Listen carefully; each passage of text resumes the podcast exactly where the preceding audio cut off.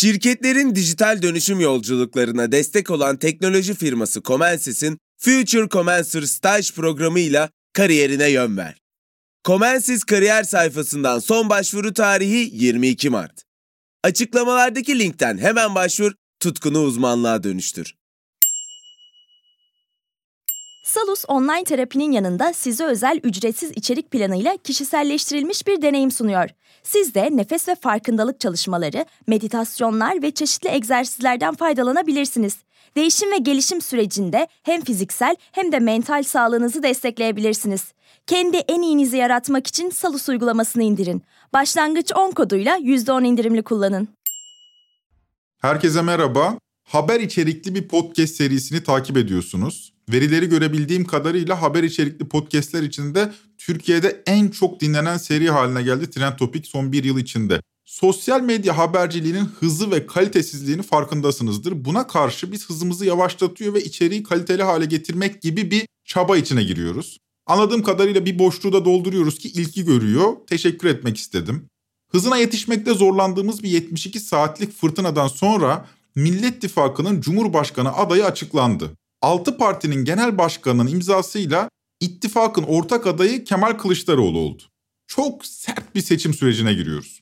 2 Mart ile 6 Mart arasında yaşanan gelişmeler bunun en net kanıtı oldu.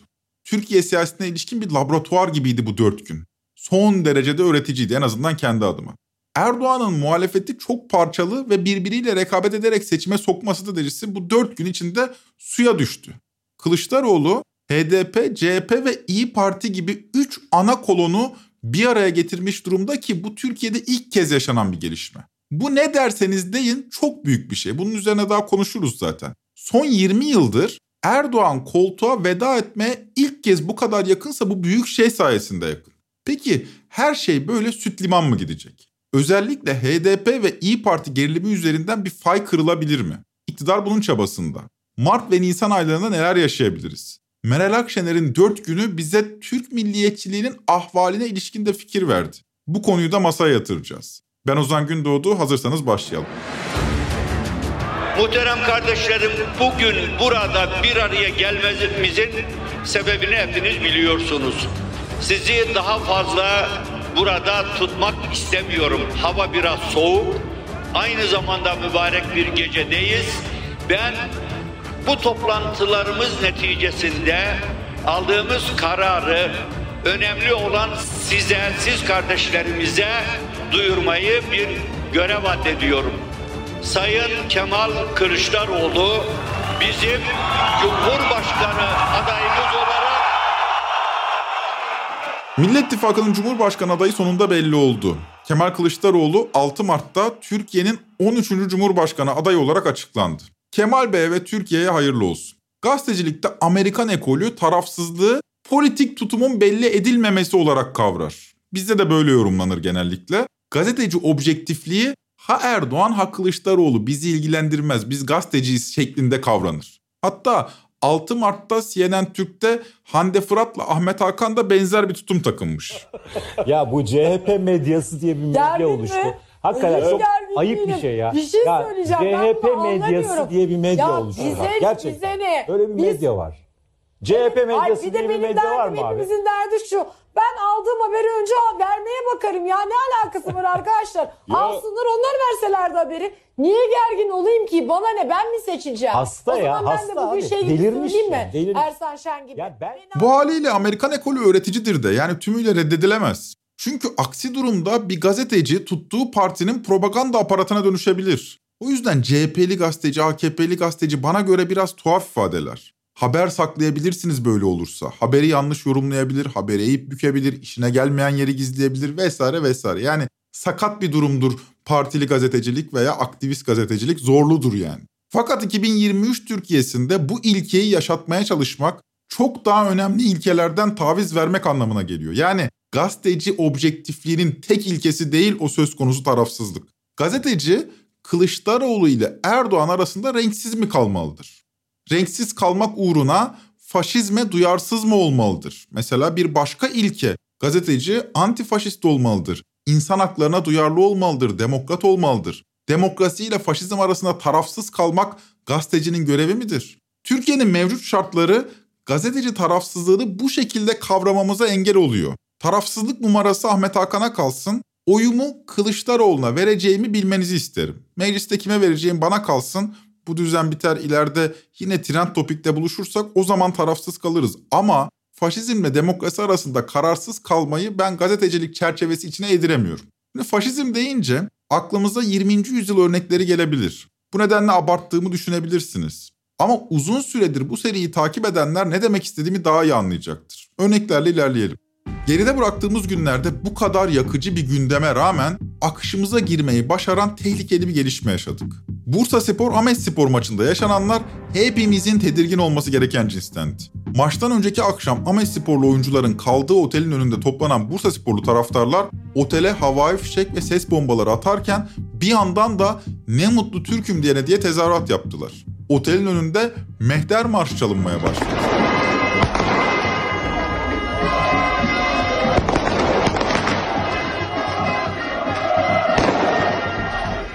Kent günlerdir bölücü terörist bir grubun kente geleceği düşünülerek kışkırtılmıştı.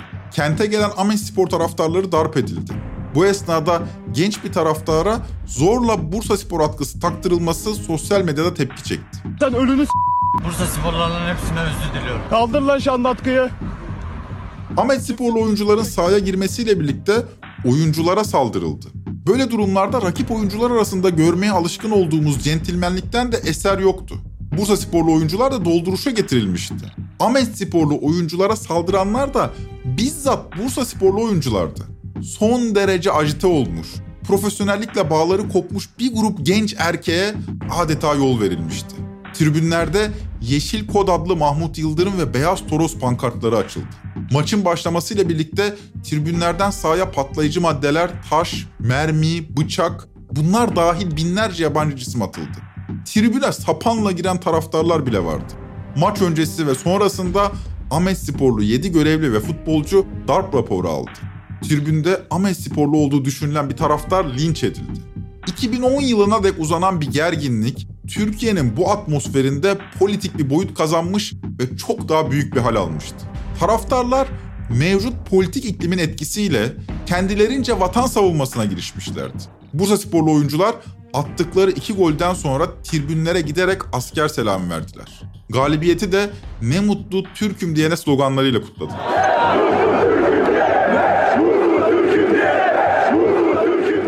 Olaylar soyunma odasında da devam etti. Duruma sosyal medyada tepki gösterenler Ahmet Spor yalnız değildir hashtagini trend topik yaptı. Fakat bu tepkiyi gösterenler de onlar da önceki maçta Apo posteri açtılar diye eleştirildi. Önceki maçlarda Ahmet Spor'un yaptıklarına ses çıkarmayanlar Bursa Spor'a laf ediyor diye durumu eleştirenlere terörist imasında bulunuldu. Böylece Ahmet Spor'a destek vermek de bir cesaret işine dönüştü. Olması gereken tavır Ahmet Spor'la Bursa Spor arasında tarafsız kalmak, Bursa Spor'u eleştirirken mutlaka Ahmet Spor'a da laf etmekti. En azından iklim bu yöndeydi. Dediğim gibi 2010'dan bu yana süre gelen bir tribün kavgasıydı bu. Fakat Türkiye'nin atmosferi bu tribün kavgasına politik bir boyut kazandırıyor ve iş basit bir tribün çekişmesi olmaktan çıkıyordu. Kendi adıma konuşayım ben İzmir'de büyüdüm. Tribün kavgasının ne olduğunu iyi bilirim. Göztepe ve Karşıyaka tribünleri kanlı bıçaklıdır. Gerçekten çok sert bir rekabet vardır aralarında ve tribünler de gerçekten çok fanatiktir. Ancak bu farklı. Göztepe ile Karşıyaka birbirlerine küfrederler, dağılırlar veya kavga ederler vesaire. Ama konu Ahmet Spor olduğunda mesele politik bir boyut kazanıyor. Bir kentin gönül verdiği bir takımdan bahsediyoruz. Lütfen empati yapın. Ne hisseder Diyarbakırlılar? Türkiye'nin hemen her yerinde böyle bir tabloyla karşılaşsanız siz ne hissedersiniz? Bu hafta Bursa'da yaşanan münferit de değildi üstelik. Şimdi 5 ay öncesine Mersin'deki terör eyleminden sonra Afyonkarahisar Ahmet Spor maçına gidelim. Maçtan önce İl Jandarma Komutanı Yılmaz Kırgel'in yaptığı açıklamaya kulak verelim. Gönlümüz sizlerle. Sizin işiniz futbol oynamak. Siz de onu zaten çok güzel yapıyorsunuz. Geri kalanını bize bırakın. Gerçekten Afyon'un sizin kazanmanıza ihtiyacı var. Hele hele Mersin'de yaşadığımız o terör eyleminden sonra gönlümden geçeni söylüyorum. 5-0 şöyle eze eze bir yenerseniz buradan onları göndeririz. Mersin'deki terör eylemiyle Ahmet Spor'un yenilmesi arasında bağ kurabilmek ideolojiktir ya sevgili dostlar. İdeolojiktir bu. Ne ilgisi var bir terör eylemiyle bir futbol maçının? Ha Ahmet Spor taraftarı apolitik midir? Değildir elbette. 2018'de Selahattin Demirtaş'ın %64 oy aldığı bir kentten bahsediyoruz. Diyarbakır'ın kendisi politik bir kent zaten. Son derece sembolik bir şehirden bahsediyoruz. Yani alelade bir şehir değil. Fakat bizzat devlet ricalinin bu işlere karışmasında haber değeri var. Jandarma Genel Komutanlığı 2016'ya kadar askeri hiyerarşinin içindeydi. Bu nedenle böyle aktüel politikaya çok müdahale olmazdı Jandarma Genel Komutanlığı. 2016'dan itibaren İçişleri Bakanlığı'na bağlanmasıyla birlikte bu kuvvet aktüel politik meselelere müdahale olmaya ya da daha doğrusu diyelim müdahale edilmeye başladı. Mesela Mersin'deki saldırıdan sonra Ahmet Spor'a 5 atın diyen jandarma komutanının amiri kim? İçişleri Bakanı Süleyman Soylu. Acaba Süleyman Soylu Ahmet Spor hakkında neler demiş bu zamana dek diye biraz araştırdım. Şimdi hadi beraber Kasım 2019'da Jandarma Genel Komutanlığı'nın yıllık değerlendirme toplantısına konuşan Süleyman Soylu'ya gidelim. Kandil'in en son derdinin ne olduğunu biliyor musunuz? Söyleyeyim. Ahmet Spor. Aman ne yapın ne yapın. Nerede ne derseniz edin. Kandil'in açık talimatı. Ahmet Spor'a oradan buradan ayda 400 bin lira 500 bin lira para bulun diye bizatihi Cemil Bayık talimat gönderiyor. Allah'ınızı severseniz biz neyle uğraşacağız? Şimdi empati yapalım. Diyarbakırlılarla empati yapalım. Şimdi diyelim ki Diyarbakır'da büyüyen bir çocuksunuz. Şehrinizin takımı Ahmet Spor'a gönül veriyorsunuz. Ve bizzat devlet ricalinin düşmanlığıyla karşılaşıyorsunuz. Deplasmana gidiyorsunuz, beyaz toros pankartları açılıyor. Yeşilin posterleri asılıyor sağa sola. E siz de kinlenmez misiniz? Diyarbakır'da sokak röportajları yapan bir YouTube kanalı Ağaç Kakan TV, Bursa maçını halka sormuş. Ne düşünüyorsunuz diye. Bir genç intikamımızı alacağız diyor. Yani Ahmet Spor taraftarına yanlış yapıldı da bunun intikamı çok pis olacak abi. Yani elbet bir gün bizim sahamıza gelecekler ve bunu onun yanına bırakmayacağız. Çünkü Diyarbakır çocuğu kimse değil mi abi ve hakkımızı alacağız hocam. Başladı mı bitmez bu işler arkadaşlar. Bir kere başlarsınız sonra ardı arkası kesilmez. Taraf olmaktan ziyade sağduyuyu savunmak gerekir. Bu nedenle Bursa Spor eleştirilince Ahmet Spor'un da yaptıklarına baksanıza demek eyyamcılıktır. Ancak iklim sağduyu sahiplerinin bile teröre destek vermekle suçlanacağı bir iklim maalesef. Bu iklimde yetişen bitkiler yani bizler de bu iklime göre yüzümüzü çeviriyoruz güneşe. Üstelik Diyarbakır depremzede bir kent. Bu 10 il diyoruz ya. Biri Diyarbakır işte o 10 ilin. Başka bir genç de buna vurgu yapmış. Sitem etmiş Bursa'ya. Namussuzluktur abi. Tek kelime namus. Irkçılıktır. Bana da Şanlıurfa geldiler burada oyunun o kadar birbirlerine de mesela ırkçılık yapmadılar mı? İstemsizce. Ama bugün Şanlıurfa Ahmet Spor'u destekliyor. Ahmet Spor'u neden dolayı destekliyor? Burada olan depremlerden dolayı bile ne olursa olsun saygı göstermelerini bekliyorduk. Ama kahpelik yaptılar. Diyarbakırlıların duygu durumuna genelde kulak tıkıyoruz. Ama bilin diye bu sokak röportajlarından parçalar sundum sizlere. Madem bölücü değiliz, madem bir bütün içinde yaşıyoruz, madem 85 milyon diyoruz, işte Diyarbakırlılar böyle düşünüyorlar. Peki Diyarbakırlı'nın gönlünü almak imkansız mı? Gönlüne mühür mü vurmuş Diyarbakırlılar? Şimdi devlet ricalinden bahsettik, biraz geriye de gittik, arşivi karıştırdık. Şimdi biraz daha geriye gidelim. 23 yıl geriye, 2000 yılına. Önce dinleyelim, kim olduğunu sonra söyleyeceğim. Ben Diyarbakır Emniyet Müdürüyüm. Görevim Emniyet Müdürlüğü ama bu şehrin hak ettiği Türkiye'de 5 büyük kulüpten bir tanesi olan Diyarbakır Spor'un hak ettiği yere geleceğine inanıyorum. Ben sadece şunu söylüyorum ve bir daha ne taraftarın ne amigo'nun bu konuda muhatap olmamasını rica ediyorum. Ben sapına kadar Diyarbakırlıyım. Teşekkür ederim. Kiminiz doğru tahmin etmiş olabilirsiniz. Konuşan kimdi biliyor musunuz? 24 Ocak 2001'de Hizbullah tarafından katledilen Diyarbakır Emniyet Müdürü Gaffar Okkan'dı. İkisi de milliyetçi ama iki ayrı devlet tavrı gördünüz. Hangisi müspet olandı sizce? Hangisi birleştirici olandı? Hangisi daha yurtseverdi? Bu soruların cevabını ben vermeyeyim, yine Diyarbakırlılar versin.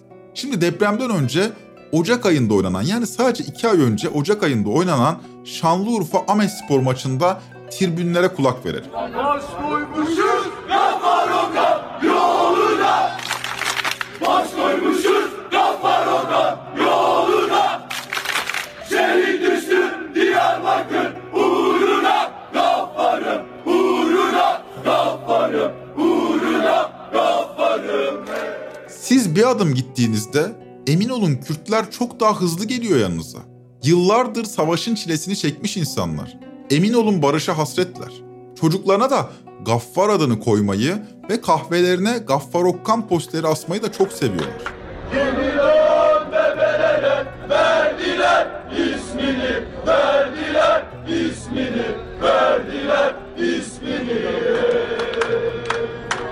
Caddelere, sokaklara astılar resmini, astılar resmini, astılar resmini. Şimdi bana kalırsa tablo çok net. Bir tarafta bir futbol kulübünü bile bir milli güvenlik sorunu olarak görüp taraftarların gönlünü kırmaktan zerre kadar çekinmeyen bir yönetme biçimi, diğer yandan sapına kadar Diyarbakırlıyım diyen bir emniyet müdürü. Diyarbakırların da kimi bağrına bastığı belli sanırım. Öyle zannediyorum ki Süleyman Soylu'nun posterleri Diyarbakır'ın kahvesine asılmaz. Ama Diyarbakır'ın emniyet müdürü Gaffar Okan'ı bağrına bastı bu kent. Demek ki gönüllerine mühür vurmamışlar. Demek ki kalpleri açıkmış Türkiye'nin geri kalanına karşı. Bursa Spor taraftarını da suçlayacak değilim.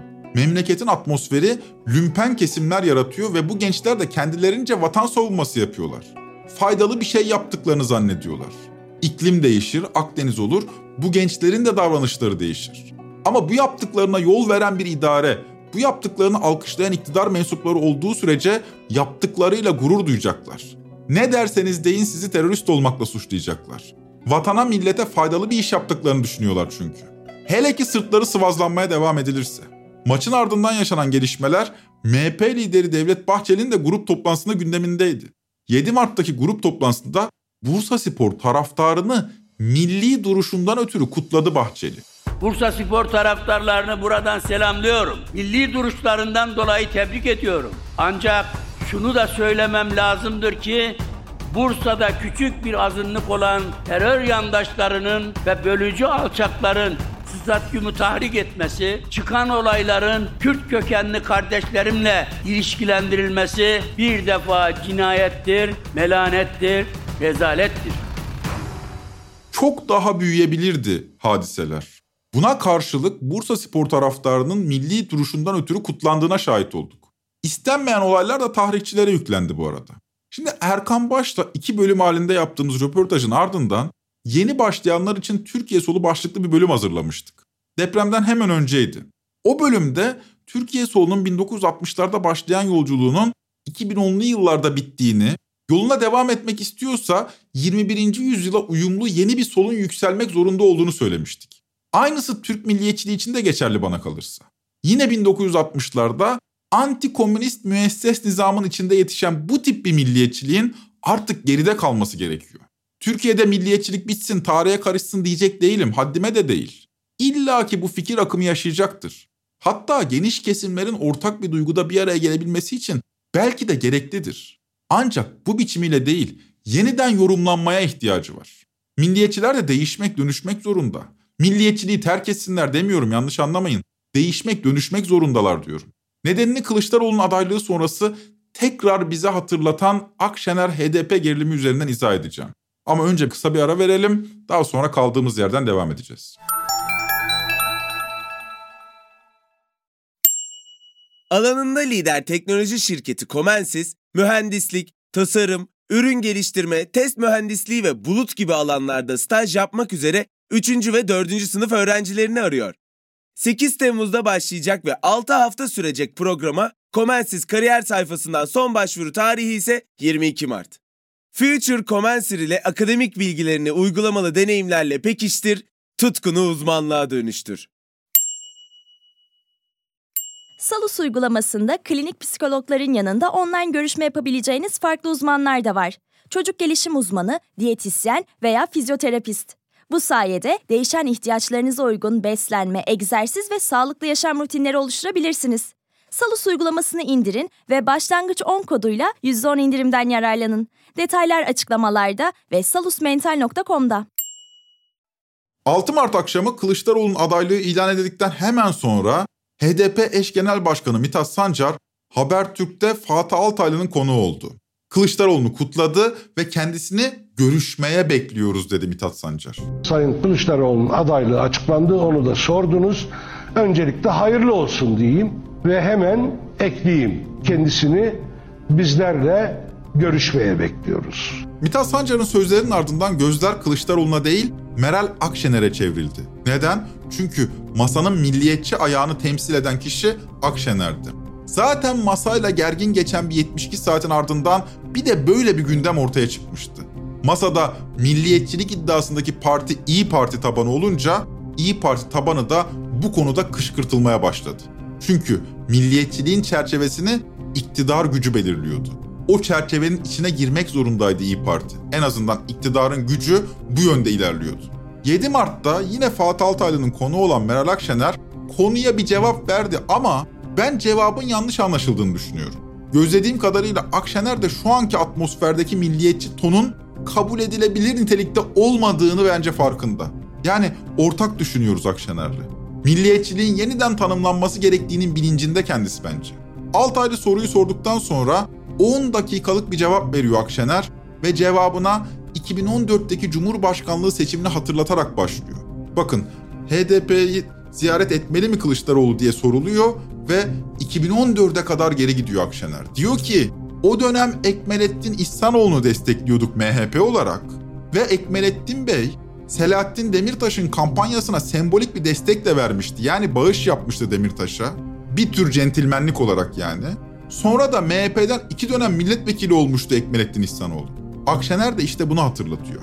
Bakın bir şey gözle. 2014'te MHP'nin adayı Selahattin Demirtaş'ın eğer kampanyasına para yardımı yapmışsa, küçük yani bir sembolik Sembol. değer olarak yapmışsa ve buna Sayın Bahçeli başta olmak üzere herkes saygı duymuşsa, sonra da Demokrasi adına. tabii Sayın Ekmelettin İhsanoğlu Milliyetçi Hareket Partisi'nden birinci sıradan İstanbul'da milletvekili adayı yapılmışsa. iki defa yapılmışsa, şimdi burada bir şey var demektir. Bugün niye böyle? Ve güzel bir soruyla bitiriyor.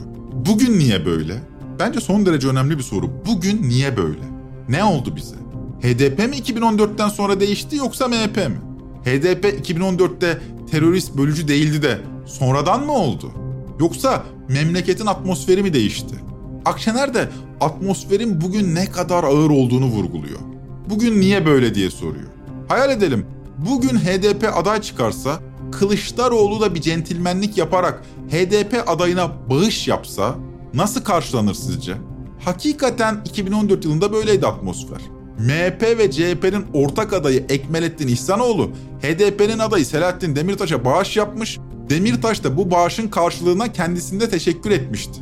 8 yıl önceye gidelim, MHP adayına Demirtaş'ın teşekkürünü dinleyelim. Efendim Sayın İhsanoğlu'nun bağışını nasıl değerlendiriyorsunuz? Centilmence bir yarış olması için böyle bir adım attı. Siz nasıl yorumlarsınız? Bu amaçla jest olarak centilmence bir yarış, demokratik bir işleyiş ve mücadele içerisinde kampanya yürüsün amacıyla zaten yaptığını belirtiyor. Kendisi bu amaçla yaptığını belirttikten sonra bize bir şey söylemek düşmez. Teşekkür edebiliriz ancak kendisine. Sembolik bir jest yapmış. Bu e, jestten herhalde mutluluk duymak lazım. Nereden nereye değil mi? Bana kalırsa Kılıçdaroğlu'nun HDP'yi ziyaret etmesinde Akşener açısından hiçbir mahsur yok. Fakat cevaba atmosferden şikayet ederek başlıyor Akşener. Çünkü bu atmosfer İyi Parti tabanını da doğrudan etkiliyor.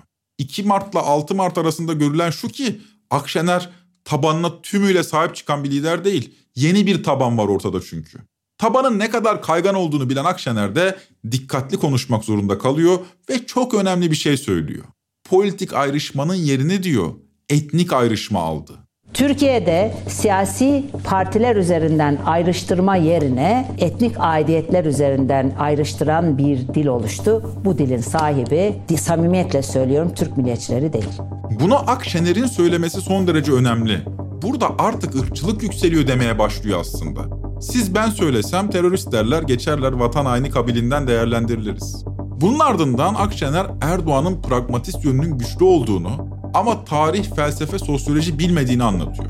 Sonra tezini güçlendirmek adına 31 Mart 2019 seçimlerinde başına gelen bir olayı anlatıyor. Bakın 31 Mart 2019. Bizim Güneydoğu'da belediye başkan adaylarımız ve belediye meclis üyelerimiz oldu. CHP'nin de oldu da ben şimdi kendimizinkiyle ilgili söyleyeyim. Birden Yeni Şafak gazetesinde isim vererek söylüyorum. Bütün kimlikleriyle ya nüfus cüzdanlarının kimlik bilgileriyle dahil 29 adayımızın ismi yayınlandı. PKK'lı diye yayınlandı. Bir baktık ikisi hariç onlar ahlaklıydı Türk. Geri kalanların ortak özelliği Kürt olmaları. Bakın Daha aynı sorudayız. Mithat Sancar'ın Kılıçdaroğlu'na daveti soruluyor Akşener'e ve Akşener cevaptan önce uzun uzun Türkiye'deki mevcut atmosferi anlatmaya çalışıyor.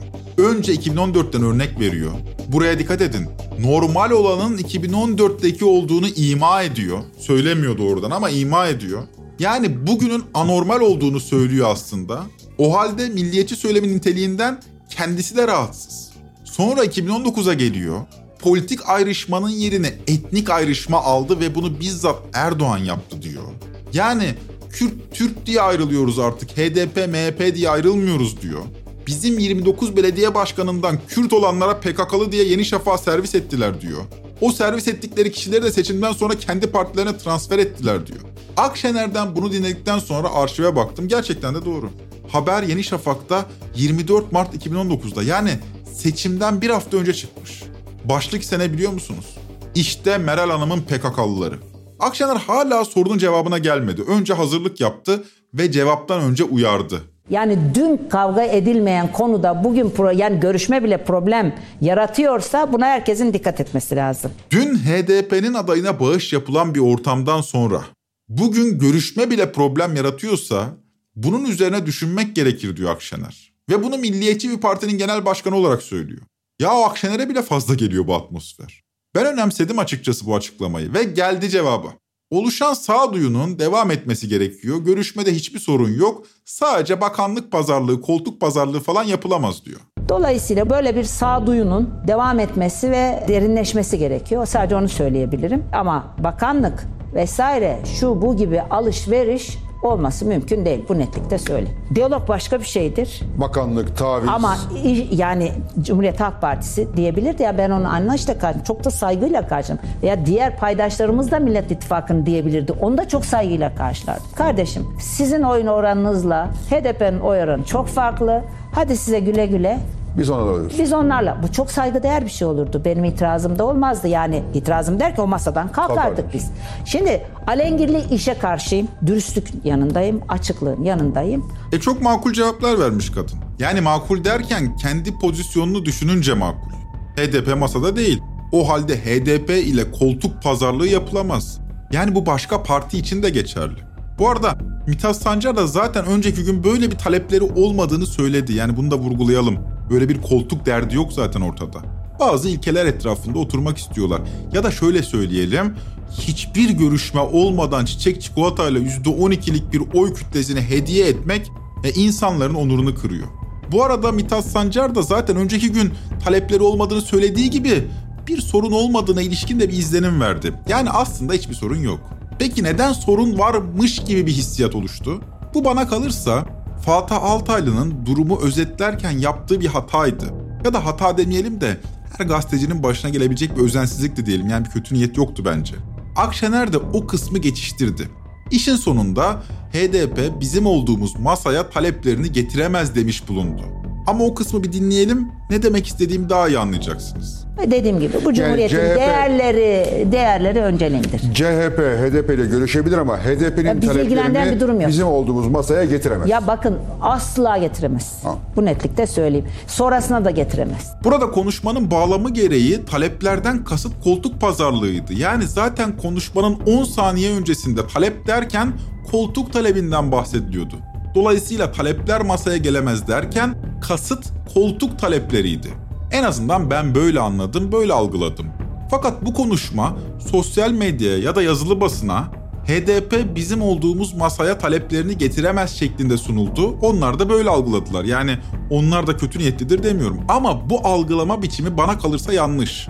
Akşener HDP ile görüşmede ve ilkeler çerçevesinde anlaşmada hiçbir sorun görmüyor. Benim anladığım budur.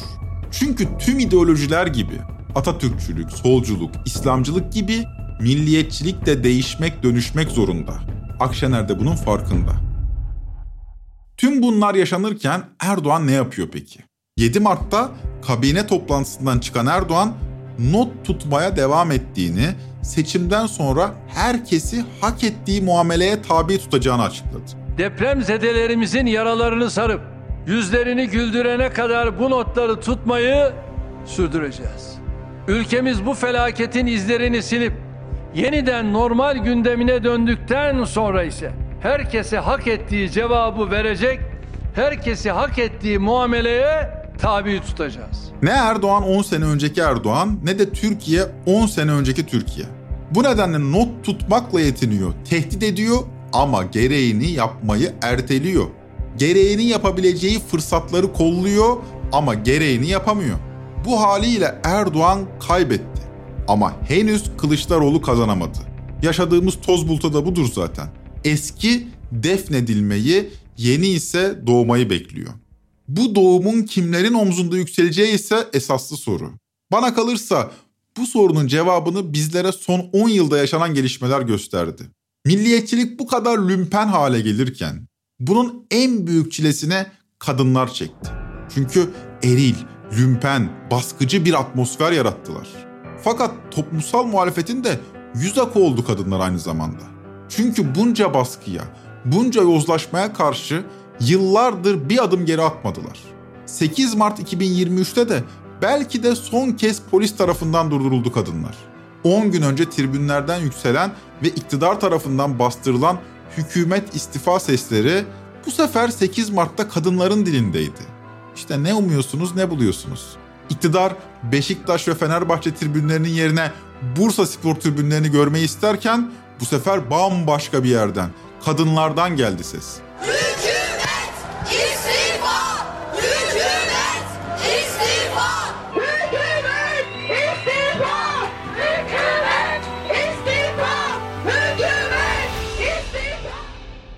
20'lerin tarihi yazıldığında kadınlara çok özel bir sayfa açılacağını düşünüyorum. Dayatılanı kabul eden, akıntıyla sürüklenen zihinlere karşı reddiyenin adı, akıntıya karşı gelmenin adı Türkiye'nin kadın hareketi oldu. Kadınlar Günü kutlu olsun diyerek bitirelim. Trend Topi'yi Podbi Medya ile beraber hazırlıyoruz. Bir sonraki bölüme kadar faşizme teslim olmadığınız günler dilerim. Gelsin baba gelsin koca gelsin gelsin. Polisiniz devletiniz